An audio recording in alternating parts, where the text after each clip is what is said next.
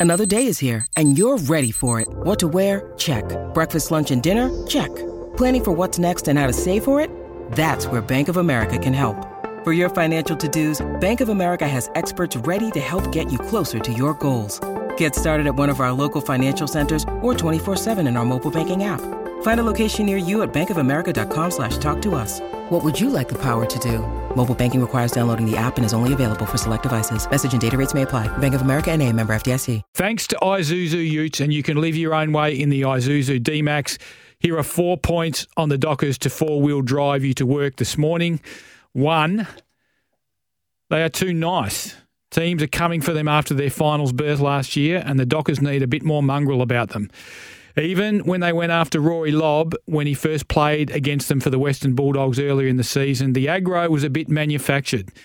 And even when they beat Melbourne at the MCG, which seems a long time ago now, Nathan Buckley, Justin Longmuir's old senior coach at Collingwood, who was invited inside the tent for the day, said the team were quiet and introverted before they went about their work. It's time for a bit of snarling at Fremantle. Point two, are they too careful with the ball? The teams that take the game on, the go ahead game, or fast footy teams as they are known, are the ones rising to the top of the AFL ladder at the moment, and the ones who want to be safer appear to be the ones coming back to the field, or in Freo's case, sinking back further into the pack. Is it time for Longmuir to take the shackles off? Point three, with the finals all but gone, is it time for Justin Longmuir to stick with the kids? We've seen Matt Johnson and Neil Erasmus go into the midfield in the past couple of weeks. It hasn't worked that well for the Dockers, but with the finals all but gone now, do they need to stay the course with them and teach them about the brutal reality of AFL footy between now and the end of the season? It's been a tough couple of weeks for Johnson in particular after a bright start to his career. And point four, Will Brodie. And we'll be asking Simon about this when he comes on the show. Is he fit? And if he is fit, will he play against the Pies this weekend?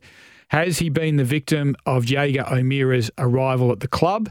Do the Dockers hierarchy need to find a way to fit him back into the team? Brodie's big body was invaluable at stoppages last year. The Dockers mids are being pushed around this year. As I mentioned to you earlier, what do you think? Get your questions in for Simon on the Tempur at Bedshed text line on 0487 736 736 or give us a call on the open line on 13 12 55.